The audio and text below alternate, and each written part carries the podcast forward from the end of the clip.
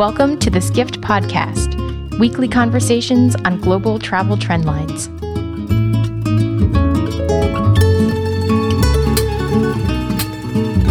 Europe had a gangbusters year for tourism in 2017, with 671 million international arrivals. That was an increase of 8% from the year before and followed several years of much smaller growth. Parts of the region, of course, have faced significant challenges in recent years that kept visitors away, including terror attacks, political instability, and financial struggles.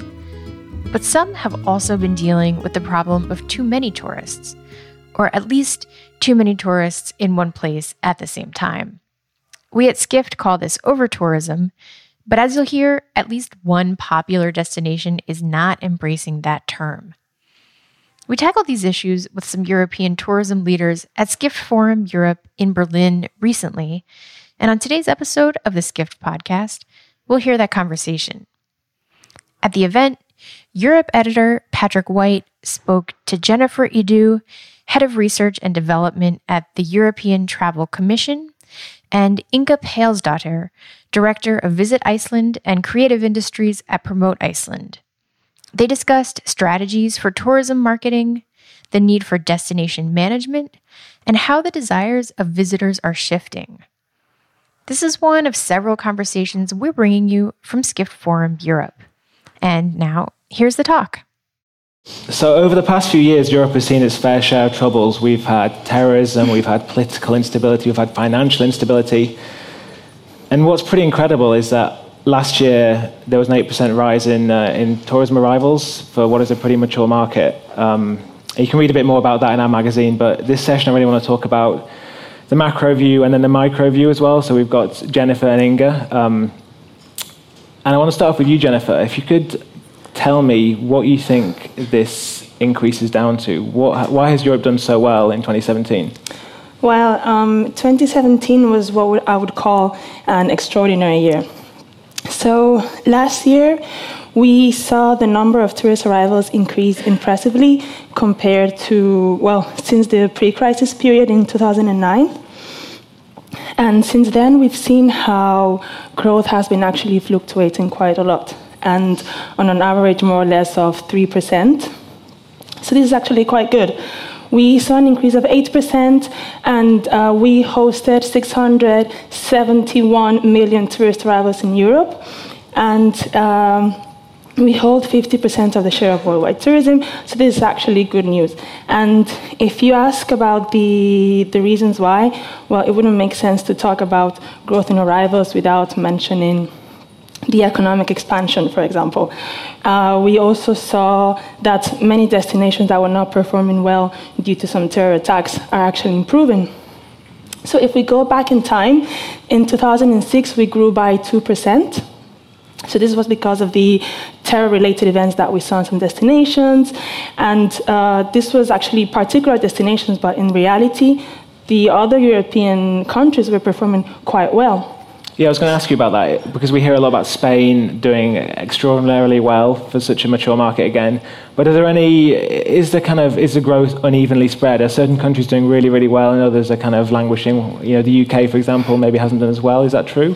Um, the UK just saw a, a very tiny slowdown because of the the pound got um, devaluated, but um, it was just some specific destinations that brought down the overall regional growth. But this was able to offset the, the, the performance. So while some were doing very low, others were doing well. So in 2017, these destinations uh, recovered. They're slowly recovering, and together with the other ones that are performing quite well, including Iceland and many other European destinations, we were able to to offset this. And um, other destinations that are actually doing quite well are in southern Mediterranean Europe. We see good examples in island destinations like Malta, Cyprus, or, for example, Montenegro, Serbia, Slovenia. So they're actually performing quite well, and they have proved to been able to mitigate seasonality. They saw more than 10% increase in 2017, and they, uh, this is following the, the momentum that they built already in 2016 and at the beginning of 2017. So they perform well not only in the summer peak season. So this is a, a quite important fact. These destinations are, are they perform quite well and they depend a lot on their summer peak seasons but they were able to do uh, to record extraordinary results outside this this season so it's quite this has become a trend in travel in certain destinations. I know greece have done it. I think iceland have been pushing it as well. You expand the season to to kind of uh, manage tourism flows? If I bring you in Inga now, is that something Iceland's been looking at, managing the number across the year, and make, expanding the season? It's been our main focus actually. If we look back to 2010, um, which many people look at what happened something in Iceland with um, a bit of a volcanic eruption, if you remember, and, and put us on the map. Um, but if you look at the numbers since then, we've had 20 to 30 percent increase in the last few years every year, but most of it is off season and it was decided uh, on a strategy level in 2011 to put the focus on the off-season. But since then, we've actually been developing as well to think about our seven regions as well. So we also want to look at the sort of the off-season and also spread people uh, and travelers around the country and introduce new regions and new attractions in that sense. How do you force people to travel outside of their peak times because you know if you're a family, you've got school holidays, you've got to travel within that six weeks in the summer. How do you how do you intend um, kind of incentive incentivize people to do that to go in March, April, or in the winter time or whatever? How do you get people to do that? Well, I just call them up and ask them to come. no, um, I mean, if you put your focus on the marketing, for example, we, we were always a bit shy of showing the winter season in Iceland. And you were shy about showing the, the different weather conditions in Iceland as well. And we've not, we've been actually been showing that through the last, uh, through, through the years now. And also we've been focusing a lot on the cultural side of Iceland and, and the people that are living there and not only on the natural uh, nature. Um, what you actually do is also, uh, when I started in 2010, you had three airlines flying to Iceland all year round. Today there are 11 airlines flying all year round. So, and we have 49 destinations throughout the year, 100 in the summer, summer season. So that's also important to develop like that. But also what you do is to work with the tour operators, you work with the Icelandic industry on introducing the winter season to have the products available.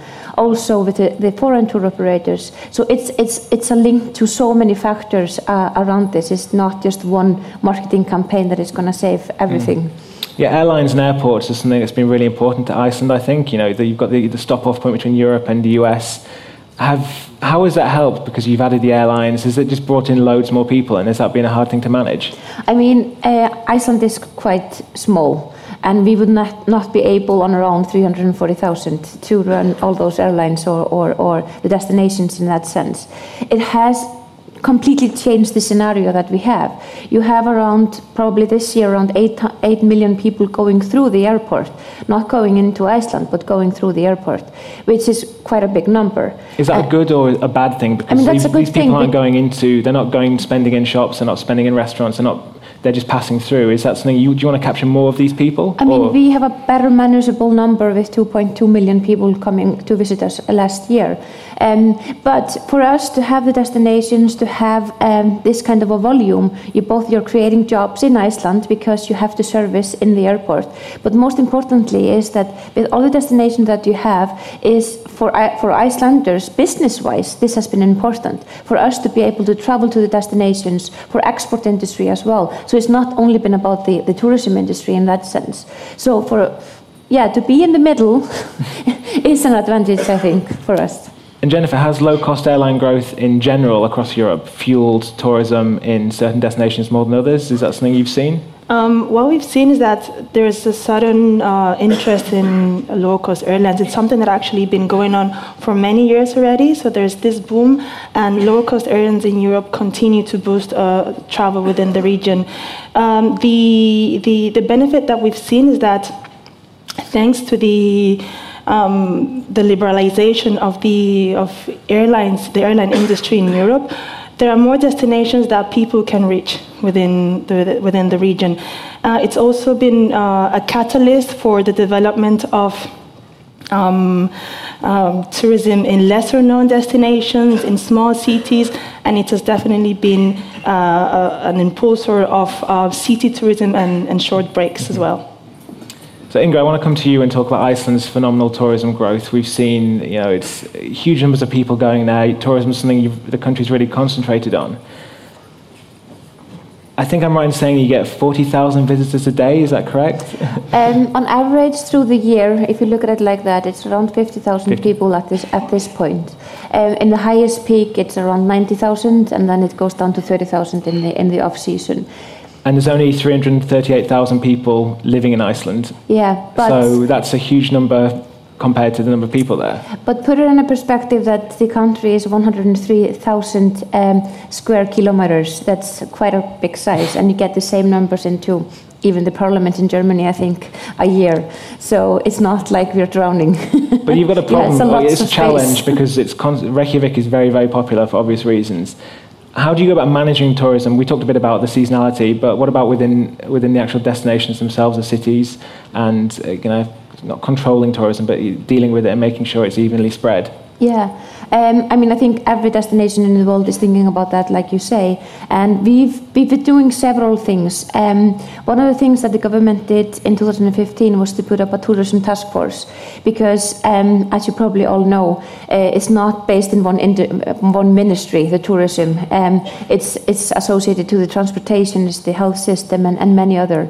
So there are four, four ministries involved in this. It's the industry itself and also the, the municipalities. And this has proven for in our opinion, to be a really good step in this direction.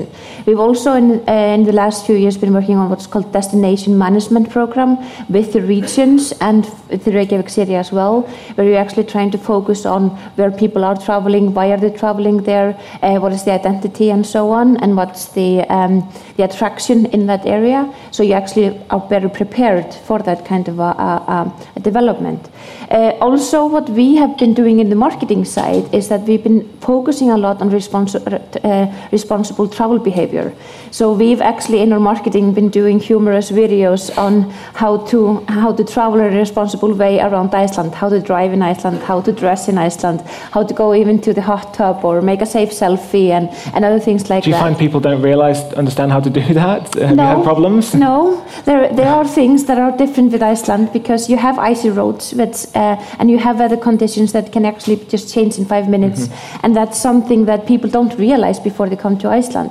And for us, I think, and, I'm, and for many, we've been talking a lot about being considerate and to be considerate to your society that you're traveling to, to the to the Icelanders, to the nature, and, and just to be a considerate traveler in, in general. And last summer we did what we called the Icelandic pledge, where we asked um, tourists, and we're still asking them to do that, to pledge like a scout that you're going to be responsible when you're traveling in Iceland because Iceland is a bit different from that uh, in that perspective. They are an island with a delicate nature.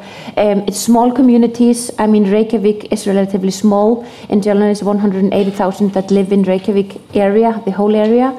So it's important to be considerate in that sense. But how to manage or how to distribute, I mean, I think we're all trying to find the right way of, of, of trying to balance this and, and find the harmony in mm. this relationship, and that, if we And that kind of brings us to um, a topic that was mentioned in the opening presentation, one of our key themes over the last couple of years, over tourism. Yeah. And Jennifer, I don't know if you've got any thoughts on that, what you've seen in Europe, certain destinations, how they've managed it, uh, some doing uh, better at it than others, do you think? Um, I mean, it depends because we can see how tourist arrivals are growing. We can see how uh, the world population is also growing. So this is what has actually brought to our attention that over-tourism has been a problem in several destinations. And we can see, we need to look at this at a city level, not at the destination mm-hmm. level. So we see examples like uh, Venice, Barcelona. We saw last year how the iconic Azure Eye in, in Malta was down as well, or the fishing town in, in Spain, in Benidorm, is practically non-existent.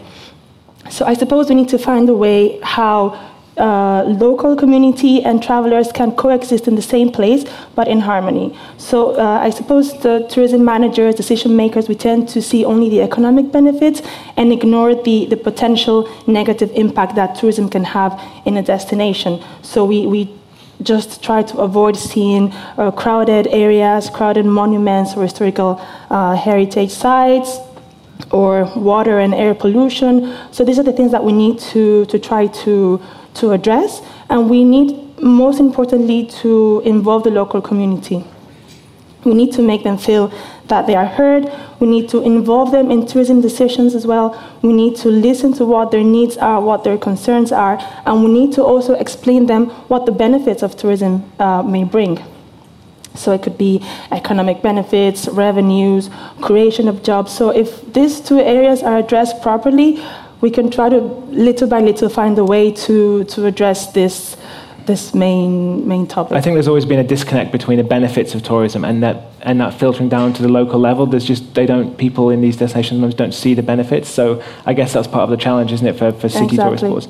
And also one of the things I've noticed that when I was talking to countrywide tourist boards, they weren't necessarily as receptive to the idea of over tourism, and they were kind of talking and thinking about maybe volumes, whereas the city tourist boards themselves were more aware of it and are starting to, uh, this is a couple of years ago, starting to think about it seriously. So, Amsterdam, Barcelona.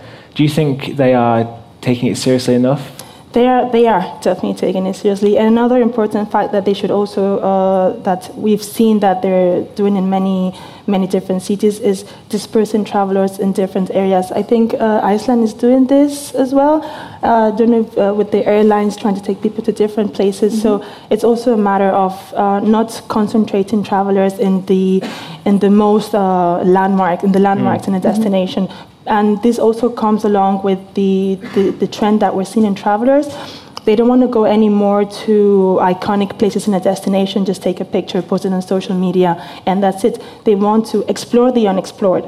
They want to go to different places. They want to live like a local. They want to eat like a local. They want to immerse themselves in the local culture. So I think we should actually take advantage of this. Mm-hmm. And just moving on to Iceland specifically, uh, we've written about the challenges of Icelandic tourism um, and the, uh, managing it. Do, do you have an over tourism problem, would you say, or, or I not? I, I would not say so, even though Iceland is uh, repeatedly uh, mentioned, but uh, but that's one of the reasons why uh, Skift wrote an article. One of the first articles on over tourism in Iceland was was part of that, or I think it was actually about Iceland. yes, it was a very good article. but in, uh, Rafat said that actually uh, in the beginning, over tourism is about, of course, the challenge, but it's also about finding the solutions mm. because I, I think everyone are traveling today, and it's, it's going to just going to increase and increase and increase. So for us, I mean if you look at the numbers, you know, in this sense, in Iceland you have 95% of the tourists satisfied with their trip. 90% say they're going to come back. Icelanders, 90% say that they're positive towards tourism and, and the industry itself. Um, 70%, however, say that they are, are uh, worried about the, the impact on the nature. If they would not say that, I would be really worried, to be totally mm-hmm. honest, as well. Um, and there are many other numbers that you can have a look at in, in, in this uh, sense, and also the size of the country, uh, the numbers, and all of that. But what is, when are you in over tourism, and when are you not? Because today, tourism is the, the a whole year industry in Iceland. We are finally seeing a, a, a um, industry that is the most important uh, revenue generating industry for Iceland in that sense. It's larger than the fishing industry and the aluminium export which is Do you think Icelanders know that? Do they know? Are they aware how important they, it is, or they, they, Yeah, they know that, and and but like Jennifer said, we're all struggling about you know pointing out the economic uh, importance of it.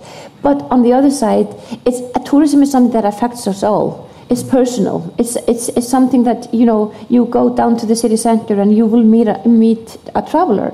But I think if you look at the numbers in Iceland and the, the research that has been done on the Icelanders themselves and the impact, they're all in general very positive towards, towards it. But they just wanted the industry to, be, to be organized. Mm-hmm. And I think that's something that we're all doing. But over tourism, I would certainly not say that because most of the, the growth and the when you hear the numbers you might be going like whoa that's a lot of a lot of people. But when you look at the numbers and you see where the growth has been it's been in the regions it's been in the off season. You're using the infrastructure much better. You're using the hotels the activities. You're being able to build up better mm-hmm. activities. Then no I can't say that we're in an over tourism situation but as a destination, even though everyone wants, to, wants us to be there. but as a destination that's had this massive growth in tourism and been, become really, really popular, like loads of people want to go there. All my friends have been. Like it's very popular. Have you got any advice for destinations that may be um, wanting to, who may become that uh, kind of new buzzy destination? I think for me, for myself. Um, the, the, the importance of the government and the industry working together has been so much important and to keep a focus to make that strategic decision that we made to put the focus on the off season and the responsible travel behavior now and all of that I think that's something that every destination should have a look at but it's not easy I mean Iceland is quite small and we have fewer companies and all of that than the, the rest of the destinations but this conversation regular conversation throughout the year like we do we have monthly meetings together and, and, and discuss the development, I think that's one of the key things that has mm. been for Iceland. But of course, there's just never one point that you can say this is the reason why it's been successful. There are many other aspects to it. But we were talking backstage about a story that was in the Telegraph, I think, this morning yes. or yesterday about um, tourism numbers and how Iceland maybe wasn't recording the correct numbers. um, uh, what do you say? Is this true? Have you been miscounting the number of people who've been coming to Iceland? Is tourism not as big there as we, we were led to believe? I mean, all of us are dealing with numbers in that sense, all of the destinations. Um, Iceland is an island, so you can actually, and there's actually people in the airport that are calculating and, and they're asking where you're coming from, so they are calculating how many people come to Iceland um, and, and, travel through the airport as well and, and so on. Um, I think you will always have people that are traveling to the country as, as uh, to work there or are there just for the day and things like that. So you will always have some miscalculation. Um, the tourist board did uh, research and they said about 5% were traveling to and forth for, for, from Iceland as, as workers that's probably going to be the same in the other countries, and they're probably not calculating it mm. either. So I think in the end, it's going to even. and Jennifer, is data collection tough? Is it difficult to get the correct numbers and to have a realistic view of what the actual what is actually happening in the market? How do you guys collect yours? Um, we collect our data um, that's provided by our, our member countries in ETC. So it's not an easy task to, to make sure that everybody that's collecting data has the same numbers. I think it, the fact that harmonizing the data is one of the, the sort of difficult things that mm-hmm. we're dealing with. But I think the most realistic way to collect data is to ask for it directly from, from the member organizations. We ask for it from Iceland, from Spain, or from the destination um, directly. Okay, I think uh, we've got time for some questions. Uh, so the first one How much of over tourism is due to quantity and how much is due to the quality of tourism, types of tourist engagement, cultural awareness? So, yeah, that debate over quality and quantity, is that something you try and push in Iceland? Um, what do you mean by is due to quantity? the numbers of tourists? Well, I think some destinations want the volume, some are more um, are more focused on getting the quality. Oh no, um, definitely quality in our our perspective because what we have been focusing on is the is to how uh, evenly is distributed through the country. Uh, as I mentioned, the off season and that part of it. But of course, the cultural awareness is, is important, and and we have a pretty good mix of people. Um, uh, country-wise. We have people coming from the North America, from the UK, from Asia, from Europe in general. So I think that's part of it, of course. Um, but you know, we're all thinking about how much people are spending as well. That's been very much important. How much every uh, the type um, of tourist is spending, how much they're, uh, how long they're staying in the country, if they're coming back, and so on. And then we have, as less mature European destinations emerge, what examples have you seen of attempts to mitigate too rapid growth? Yeah, are any countries doing well in kind of managing, any kind of new emerging countries doing well in managing tourism? I mean, the more mature ones are the ones that are actually having to face this over tourism problem, and the less mature ones, they're growing at the moment, so they just want to attract more and more tourists. And some of the good examples we've seen is uh, thanks also to the increase of low-cost um, carriers, so they and, and increased air connectivity. So we can see how you can have flights to many different uh, destinations. Um, cities in one destination. So you're not concentrating people in one place. So thanks to the to more connectivity in the country, we can see how some of them are trying to to displace or to to spread tourists across the, the mm-hmm. destination and not focusing all of them in one single place. Mm-hmm. Um, if we mention uh, regarding Iceland in this sense, we are expecting slower growth this year, 10 to 12 percent. Really? I was going to ask that question actually about yeah. 2018. Um, can you give us a sneak preview of what are we going to have another year of 8% growth? Do you think? We are going to have another extraordinary year, but at a more moderate pace of growth. So we do foresee uh, growth in tourist arrivals in 2018, of course, helped by the encouraging economic conditions in the eurozone and in also in some of our key source markets, the U.S. China, and definitely Russia. We're seeing now uh, a revival of the Russian outbound travel. Um, this comes along with the with the recovery of the of the economy in Russia, and the, the ruble is also recovering. So this is going to just uh, continue boosting travel arrival uh, travelers to, to other destinations, particularly neighboring countries in to Russia. But overall, the picture looks very positive. It's a good note to end, and I'm getting the red flashing light, so um, we're going to call it a day there. Thank you very much, Jennifer and Inga, for your time today. Thank you. Thank you.